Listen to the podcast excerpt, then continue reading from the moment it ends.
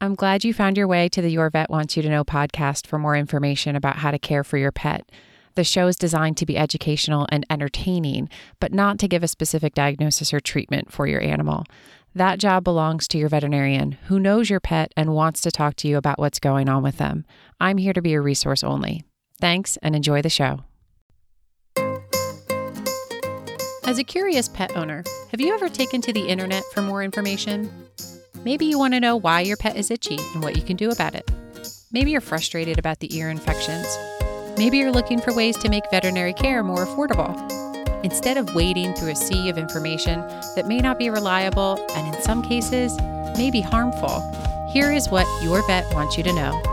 I'm Dr. Brittany Lancellotti, board certified veterinary dermatology specialist. Join me to get the information you're looking for to care for your pet If you're curious about your pet, then your vet wants you to know. Welcome, everybody, to today's episode of Your Vet Wants You to Know. I am very excited. I have a special guest with me today, Dr. Curtis Plowgian. Dr. Plowgian is a board certified veterinary dermatology specialist. He went to veterinary school at Virginia Tech and then did a dermatology internship in Philadelphia with Dr. Ian Spiegel. He also did his veterinary dermatology residency with Animal Dermatology Clinic, and he is the first dermatology resident to complete a residency in three different states, starting off in California, then going to the Animal Dermatology Clinic in Georgia, and then finally landing in Indianapolis. At one point, he spoke fluent French and he almost did his dermatology residency at the University of Montreal. We are very lucky to have him here in the States to help us out with these dermatology patients. So, Dr. Plowgian, welcome and thank you very much for joining us on the show today. Thanks for having me. It's great to be here. For our listeners, if they have listened to the episode on environmental allergies, they should be familiar with my dog, Russell Sprout. He is that funny looking terrier who is the mascot for Your Vet Wants You to Know. Russell was very young when I acquired him. And when he was very young, we were first dealing with his allergies. He had several short courses of steroids to help to treat his itch, and they worked really great for controlling the itch. But whenever he was on steroids, we had lots of accidents in the house because the steroids made him have to pee all the time. So, for pet owners listening to today's episode whose pets have been prescribed steroids for treatments of their allergies, what do you think are the most important things that we should know and that we're going to cover in today's episode? I mean, steroids are an issue that are kind of near and dear to my heart. I went and I spoke back at Virginia Tech for our five year vet school reunion I feel like since coming out of vet school and, and in working in a referral practice, I've encountered so many different owner responses and vet responses to steroids. There are owners who are completely terrified of steroids. There are new vets who are completely terrified of steroids, and there are uh, kind of old school, kind of cowboy vets who uh, who just want everything to have steroids. Even mm-hmm. at my vet school, there were large animal vets who were like, "Don't let anything die without steroids." My goal uh, is to kind of bring a little more of the nuance out in that uh, that we don't have to never use any steroids but we want to use steroids appropriately. So when we go over the goals of what we want to talk about today we're going to talk about a couple of things. We're going to talk about when steroids are indicated and there definitely are diseases that uh, steroids are the right drug for them. But uh, there are also a lot of risks to steroids and so uh, we're going to talk about the benefits versus the risks of steroids and when we should use them, when we shouldn't, when we should reach for something else, and how, when we use steroids, uh, we can use them as safely as possible, including monitoring and uh, and appropriate dosing. Great. That sounds like pet owners will get a lot of good information from what we have to say about steroids. So, what are the main reasons why a family veterinarian might prescribe steroids for a pet that has allergies? Well, uh, there are several reasons that a vet might use them. In my case, if, if you come to see me as a dermatologist, to me, I'm focused on allergic diseases that have a lot of inflammation or body parts that are very inflamed with allergies. So, in particular, ears are number one. You, you see a dog who's allergic, whose ears are swollen shut, and uh, nothing is going to open those ears back up except for steroids. Another disease that, as I've been out in practice, that, that I find to be similar to be ears would be paws. You get dogs with interdigital furunculosis, or what other people might call interdigital cysts. They're these big, swollen, just bags of tissue between the toes that are red and puffy. And, and when you've got that degree of inflammation, none of the other allergy drugs that we use touches that. So those are definitely appropriate uses for dogs with allergies. Uh, there are other reasons that your, your family vet may use uh, steroids. Uh, certainly in cases of uh, financial limitations, steroids are by far the cheapest allergy drug we have, uh, so they can be a money saver. But we have to be careful with that uh, because of for, for, reasons that we'll talk about uh, with some of the risks that steroids can can pose. It may be penny wise, pound foolish. We don't want to uh, use the cheapest drug just to cause more problems down the road. Mm-hmm. Yeah, I think a lot of pet owners that have pets with allergies, they think of their pet as itchy because of its allergies, but we as dermatologists and family veterinarians as well see a lot of inflammation or swelling in those pets. And definitely ears and paws, they can be really, really swollen in response to the animal's allergy. So the ears, like you said, can be swollen shut, and those paws can be so inflamed that the pet doesn't want to walk on them. I, I truly think that those are severe quality of life issues and situations where I'm going to recommend that steroids be used to provide rapid relief from that swelling while also helping to decrease the itch and make the animal more comfortable while we're treating its allergies. We talk about inflammation and, and itch, but what do you think are some of the main benefits to using steroids? Why might they be a better therapy in certain situations than other allergy medications? So this relates a little back to what we were talking about about inflammation. Um, that's you know for me the the first indication if I'm seeing an allergy patient that I'm going to reach for steroids. They do more for inflammation than than any other drug. They also they can be um, for certain types of allergies as well. If I have a flea allergic dog who's just ripping themselves to shreds uh, and they're 10 out of 10 itchy, or or a scabies dog, I think that steroids are a great put out the fire drug. Um, mm-hmm. So you know, it's not something that we want to stay on forever. But if if we have uh, not only an itchy but a very inflamed dog, just as we were talking about, and we need to just kind of knock everything back and, and reset the system a little bit. I tell my owners that steroids are shotgun therapy for allergies. They they do the most of any drugs we use, but they also do the most collateral damage. So yeah. sometimes that's appropriate. You know, when I use them, uh, I, I kind of think of them as as like shock troops in the army. You want to get in and get out. Um, sometimes you have something you know, itch or inflammation that you just need to knock down quickly. And in those cases, uh, steroids may be the, the most appropriate. I really like that shotgun therapy analogy. Uh, steroids for sure get the job done. Uh, if swelling and inflammation is a target, steroids are my weapon of choice to hit that target quickly.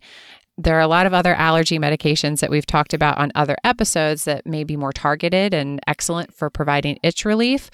But when it comes to swelling with allergies, nothing opens up an ear canal quickly, quite like steroids do.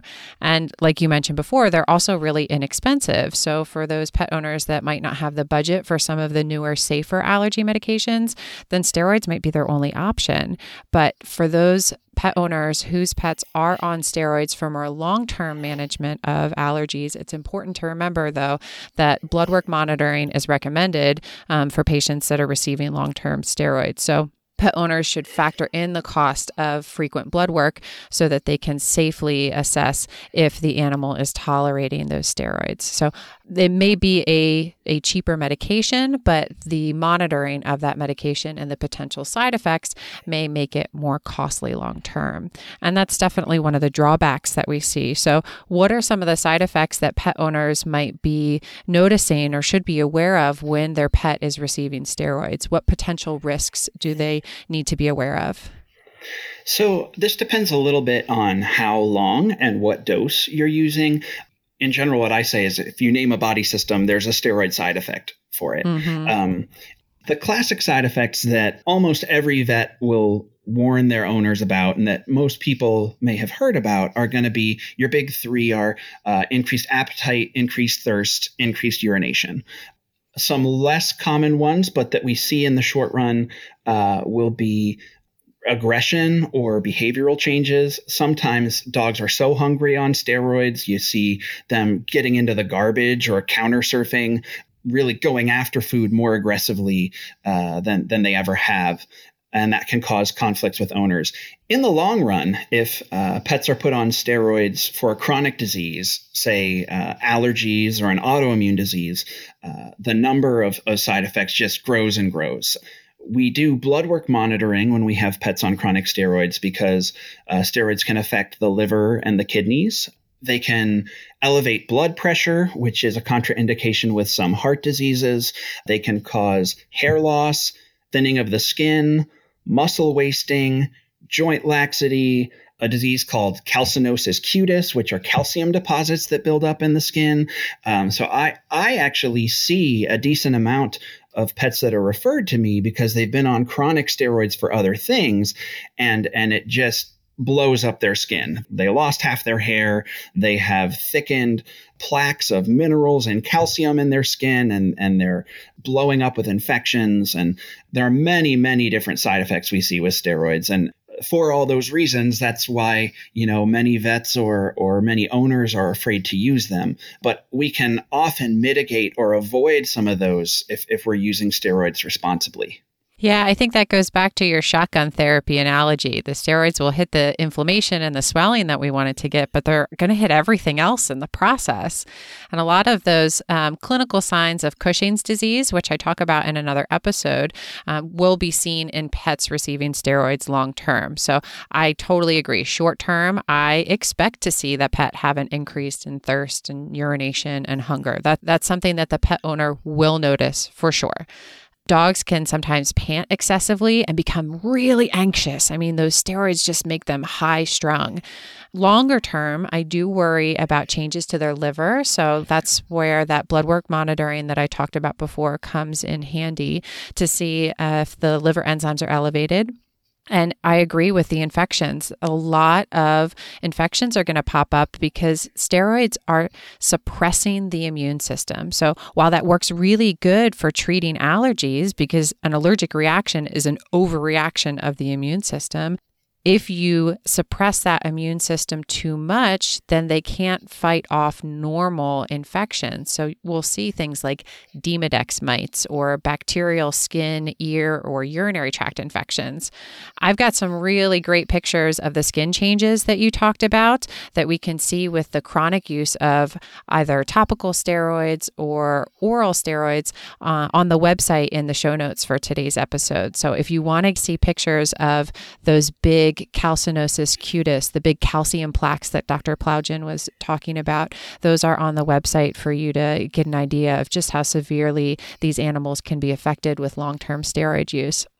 We can certainly see muscle wasting and the development of that pot bellied appearance. Um, ligament weakening can lead to orthopedic injuries, increased blood pressure, like you talked about, and heart failure. I would say my biggest concern by far is the development of diabetes, particularly in cats that are overweight. And I try to explain to owners of cats with allergies that if the only way we manage the allergies is with steroids, it's not a matter of if the cat is going to develop diabetes, it's a matter of when. So, really working on trying to find other ways to keep the animal comfortable while minimizing the amount of steroids they're getting is going to be the safest long term solution for these pets. So, let's talk a little bit about minimizing risk. How can pet owners of allergic animals receiving steroids minimize the risks? Yeah, um, this is an important one because we see lots of animals who steroids sometimes are the only option for them. So there are ones sometimes due to finances. In the case of cats, there just aren't as many drugs. Um, mm-hmm. There are really only two drugs labeled for allergies in cats uh, steroids and cyclosporin, uh, the brand name Atopica. And so if a cat won't tolerate atopica or if they are not a safe candidate, uh, indoor outdoor cats are generally not safe candidates for that drug, then sometimes steroids are the only option that we have for them. And there are some dogs that I have, at least a handful in my practice, who steroids are either the only drug that the owner could afford long term or that they've tried every other drug. And of our big four, steroids were the ones that just happened to work the best. So if if we're going to put ourselves in that situation and we've got to use them long term, the the number one priority that I have by far is to get down to at least every other day dosing. With some steroids, we're even able to get down to twice a week, or some cats, I've even been able to get down to once a week dosing of oral steroids at, at some of the recent national conferences of dermatology, uh, it's been shown days between doses of, of steroids really allow the body some time to recover and minimize all of those different side effects that we talk about. Uh, every every cell, every tissue in the body has steroid receptors, uh, and if we just keep hitting those every single day, uh, we're really driving up our risk of side effects. If we are able to get dogs or cats down to every other day dosing or you know ideally less than that twice a week or once a week dosing. I've really seen in my patients that has quite a reduction of the side effects that we see. I've seen liver values get better. I have a mentor who even told me he has resolved a case of calcinosis cutis, those calcium deposits in the skin, just by taking a dog from daily steroids to every other day. That's a steroid side effect that's that's really difficult to get rid of. So I, I am definitely a believer in if we have to use steroids, be on it as few days a week as we can while still maintaining the response that we want. Yeah, I completely agree. Finding that lowest effective dose and frequency that keeps the pet comfortable while really working closely with your family veterinarian or a, a, veterinary dermatology specialist to search for the reason why the pet is itching and is swollen in the first place. That's so important for making sure that your pet doesn't develop those side effects that we discussed. For the majority of patients, steroids are a tool, not a solution to allergic skin disease. Fleas, food, environment, these are all the big causes of allergic skin disease. What is it that's contributing to your specific pet's itch? Go listen to those episodes. Work with your veterinarian to find the underlying cause so that you can minimize the amount of potential side effects associated with any symptomatic treatment for allergies you are using. If you're using good flea prevention, if you've been able to diagnose a food allergy and you're avoiding the proteins that are in the diet, then you should be able to to minimize the amount of steroids that are needed to keep your pet comfortable. One other thing that we haven't touched on that I think fits into this conversation is actually the route that we're giving steroids. Um, That's excellent. So yeah. We in dermatology are kind of blessed in that uh, a lot of our diseases are they're on the outside of the body, so we can treat them topically. And for a lot of allergic conditions that would respond to a, an oral drug like prednisone, there are topical options that are that are safer, and that if we're firing a shotgun at the whole body, you know, we're going to do more collateral damage than if we target the shot we're taking at the area the dog is bothered. If mm-hmm. the dog's itch and inflammation is only focused on their their ears or their feet, for example, you know, we can give an eardrop with a topical steroid that can help start knocking that inflammation down. Or we can use a, a topical ointment or a cream to start uh, reducing the swelling and the pain in those big, swollen, red, puffy paws.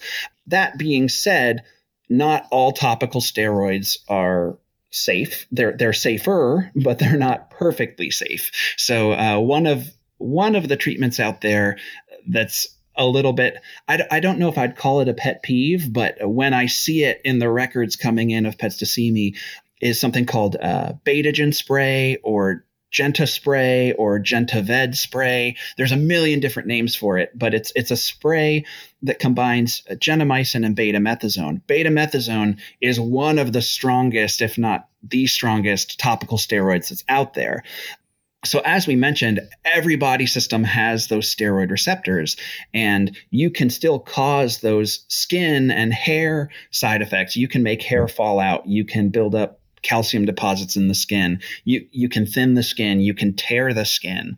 So you still can cause damage with topical steroids but if we have topical options that let us spare the liver and the kidneys uh, and, and some of the other things long term, that can be a, a huge bonus to us. So, one route uh, that I like even less than oral steroids or pills would be long lasting injectables. So, there's a drug called Depo-Medrol, uh, which is a it's a one month injectable steroid that we give to dogs and cats, and and that's an average. You know, some pets get six, eight weeks from it. Some get less than four weeks.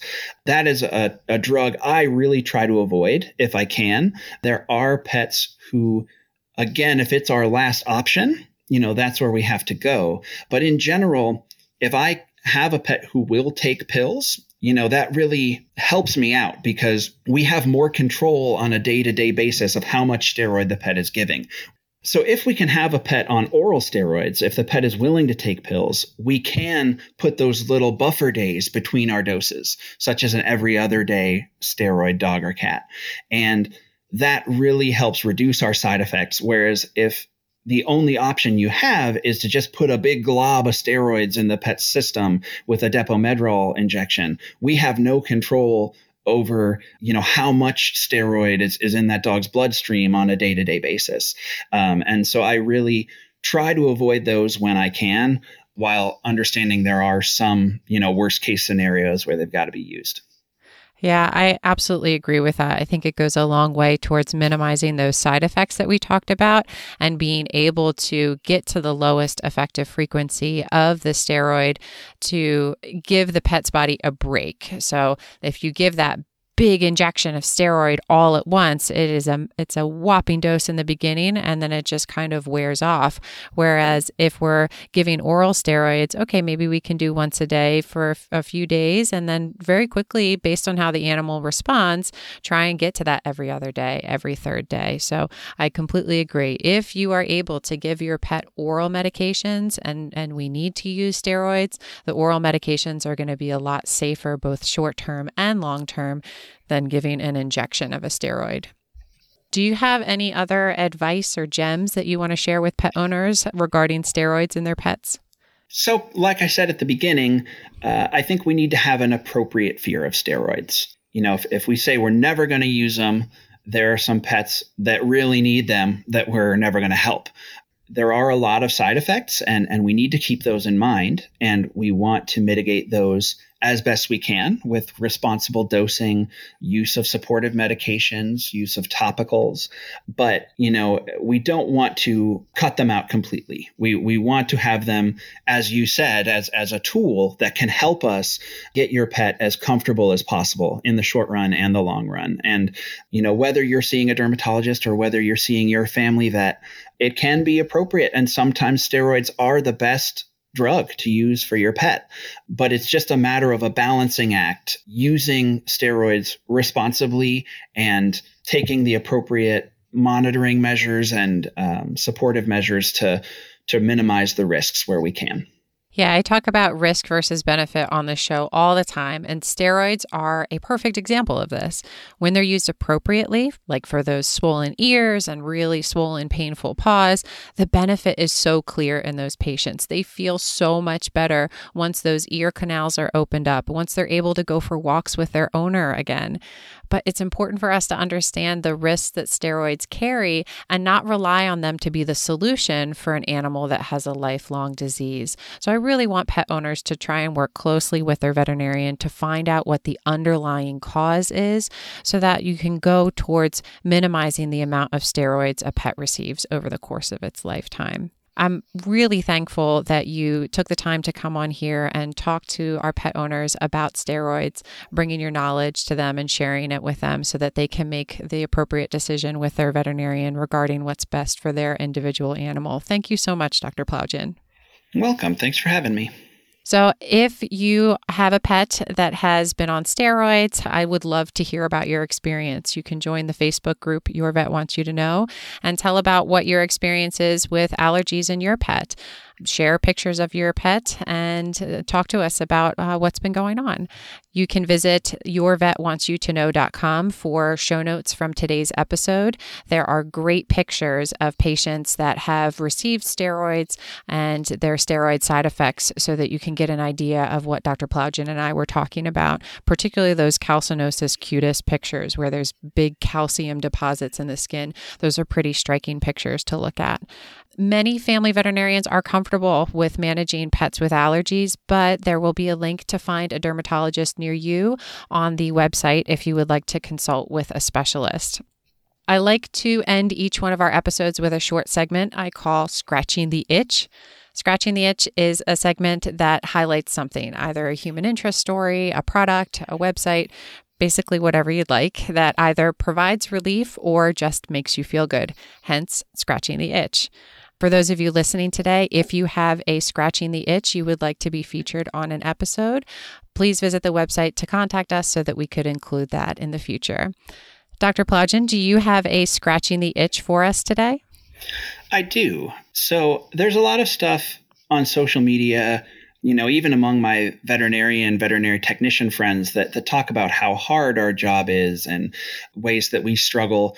I, I don't always know that enough gets shared about uh, parts of the job that really get us pumped up and and get us back to what got us into this job in the first place. And anybody who's ever worked with me in a derm clinic probably knows that my my favorite derm disease of all time is scabies. One of my favorite stories of the last couple years was actually a, a, scabies case that I had uh, in Indianapolis.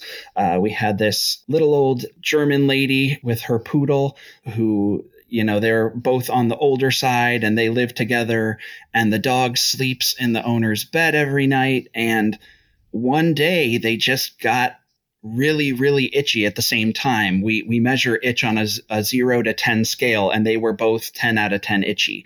And before coming to our clinic uh, she had been seen by her primary care practitioner. Uh, she had taken her dog to the primary vet. She had even been sent to a, a specialist and, and had her own skin biopsied two or three times. She was saying that, you know, her, her doctors and her veterinarians were were just telling her, you know, they they didn't know what was wrong, uh, but they they thought it was unlikely that her itch and the dog's itch was related, and she just knew, you know, it had started at the same time. She figured they had the same problem. And scabies is one of those diseases where I just hear the history and I light up because I'm like, I'm going to be able to help you so much today. Mm-hmm. Um, you know, and and this dog, you know, was a classic scabies case. Once I came into the room and did my physical exam, um, there's a test called a pinnal pedal response, where if we scratch the dog's ear, it make it makes it the dog's foot go crazy, just uh, swiping at itself. And we look for uh, crusting on the tips of the ears and and the uh, tips of the elbows. This dog was was a crust factory on, on its ears and parts of its face, and um, you know, scabies are something when we look for them, we don't always find them. We're actually mostly dependent on the history to make the diagnosis, but about 30 to 50% of the time we can find them on a scrape. And I think this dog had just had them for so long. This was the most scabies I had ever found. But the lady had been seeing human and veterinary doctors for, I think, three to four months oh before oh she gosh. came to see us. And uh, just, you know, the difference in her life, she was like, you know, very on edge and just looked tired and defeated and and was so sad coming into the office and and it, I, it made me so happy to to just have a quick answer that I could give her. There aren't very many quick answers in dermatology. Mm-hmm. Um, the owner actually at, at the dog's first appointment had uh, welts and scabs and skin lesions all over her own skin. Oh my uh, one of the places that scabies tends to affect people is is the bra line and the waistline. So she had them all up and down her arms and legs. But I asked if it started at her her uh, bra and waistline, and she was like, "Yeah, do you want to see?" And, and, I told her I, I didn't need to. Um, but even by the the four week recheck, when the dog was looking much better, the owner was just looking so much better and was so relieved. And you know, that's that's really anybody who gets into medicine, I think, human or veterinary medicine wants wants to make that kind of difference in somebody's life. And yeah. so one of my favorite scabies superhero stories where I had the answer that just turned it all around. And that's that's why scabies is one of my favorite diseases. That's wonderful. Well, certainly a very literal interpretation of the scratching the itch uh, segment. And I apologize to any listeners who will now be scratching at their arms and torso for the rest of the day. But I'm glad uh, that you were able to share that with us and that she got some relief and her pet got some relief as well. It definitely makes everything worthwhile when you can make that kind of a difference in somebody's life. So well done, Dr. Plowgian. Thanks. That's all for today's episode. I look forward to seeing you at our next visit.